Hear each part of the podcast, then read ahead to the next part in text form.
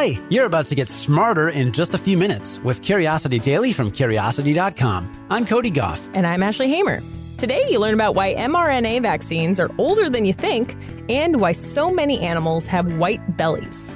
Let's satisfy some curiosity. The COVID 19 vaccines were produced in record time.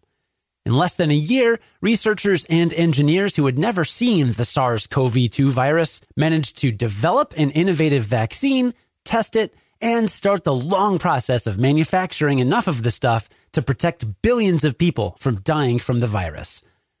So, does that mean the vaccine was invented in less than a year? Well, not exactly. The Pfizer and Moderna vaccines have been hailed as biomedical breakthroughs because they work differently from most vaccines that have been used in the past. The shots use a molecule called messenger ribonucleic acid. That's mRNA for short.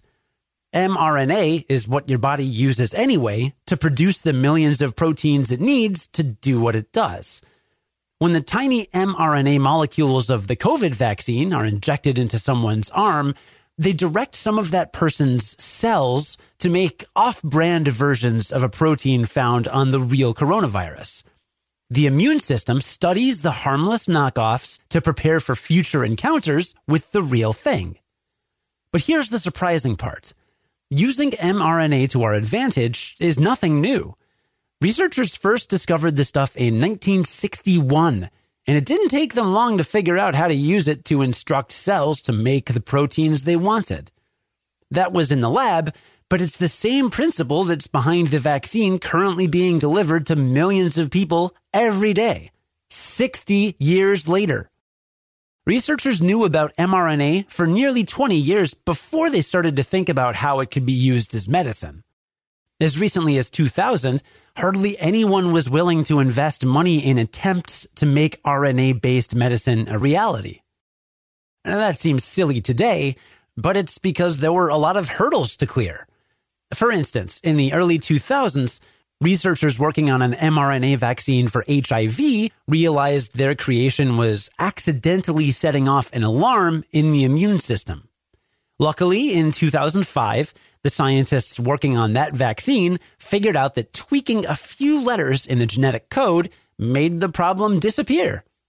They didn't know it at the time, but those researchers were helping invent the new COVID vaccine. And it's looking like their contributions might extend far beyond that one vaccine. Before the pandemic started, labs across the world had already spent years working on mRNA treatments for conditions like cancer and HIV. It's still too early to say which diseases mRNA technology will actually be able to prevent, but the pandemic has put us much closer to answers. That's because COVID didn't just put the new vaccine technology into the spotlight, it also expedited the clinical trials. And that should make it much easier for researchers working on other mRNA vaccines to find out if their creations are safe and useful. Okay, Cody, how many animals can you name that have a white belly? Koalas, Sure. sharks, Yep. Whales. dolphins, Mm-hmm. Some some cats and dogs. foxes. Sure. Cheetahs, gazelles, antelope. I mean, me, I've got a white belly, but it doesn't matter. We're talking about animals here. There are so many animals out there with a white belly. And when an animal has a pattern of having a darker pigment on the upper surfaces of their body than the unilluminated lower areas, scientists call that countershading. But the funny thing is that scientists don't really know why this pattern exists. Of course, that doesn't mean that there aren't some pretty good ideas. So let's talk about some. The first hypothesis that scientists kicked around to explain countershading is that it provides protection against ultraviolet light. More melanin in the skin, fur, or feathers on animals' backs might act as a type of natural sunscreen that would help protect them from the sun's damaging rays while providing a little extra warmth for the animal, too. That's not as necessary on their undersides, so their bellies stay pale. Other scientists believe that countershading can act as a universal camouflage. Like if a shark is swimming above you during the day, you'd usually see a dark shadow against the bright surface. But if the shark has a white belly, it might blend in better against the backdrop of sunlight. And if you're above the shark, its dark back might blend in with the murky depths. This seems plausible, but it's hard to imagine how the same idea might apply on land, where animals are more often viewed from the side. In that case, a pair of recent studies proposed a third mechanism, and it throws some shade on the other ideas. Essentially, the researchers argue that no matter where an animal lives, more light comes from above than below. A uniformly colored object, in this case, would be brighter on top than on the bottom, which creates a shading pattern that would be very easy to spot. After all, that pattern applies to pretty much all 3D shapes, so animals have evolved to detect it. But if an object was darker on top than it was on bottom, it might cancel out the pattern and blend in with its surroundings. That could be what's behind countershading. Maybe it's an evolutionary attempt to counteract the natural effect of illumination. The researchers suggest that variations on countershading might have to do with the particular environment the animal lives in. For example, deer that live in open savannas have brown flanks, white bellies, and a dark strip of fur along the spine. Scientists think this may be an optimal pattern for countershading in intense sunlight. But in the end, it's hard to say for sure why countershading is so common among so many animals. But hopefully, future studies will be able to shed more light on the answer. Ashley, let's recap today's takeaways. Well, we learned that the mRNA in the mRNA vaccines we use to fight COVID is nothing new. Scientists have known about mRNA since 1961.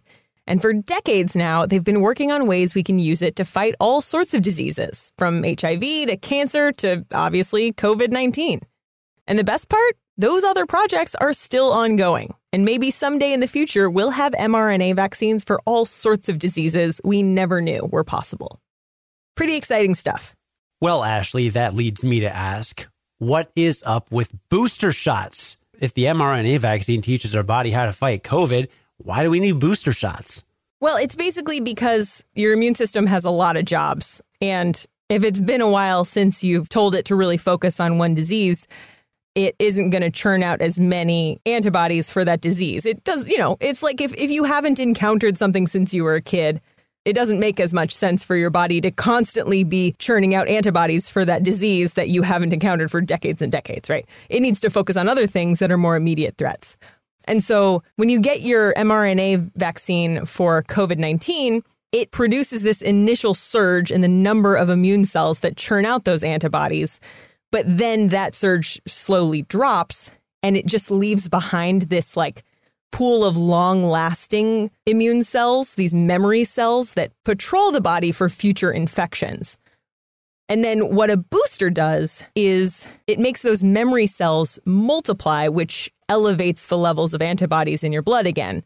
And eventually those will drop also, but it helps your body be like, oh, yeah, you should focus on this disease again. We haven't forgotten about it. We still need you to do that.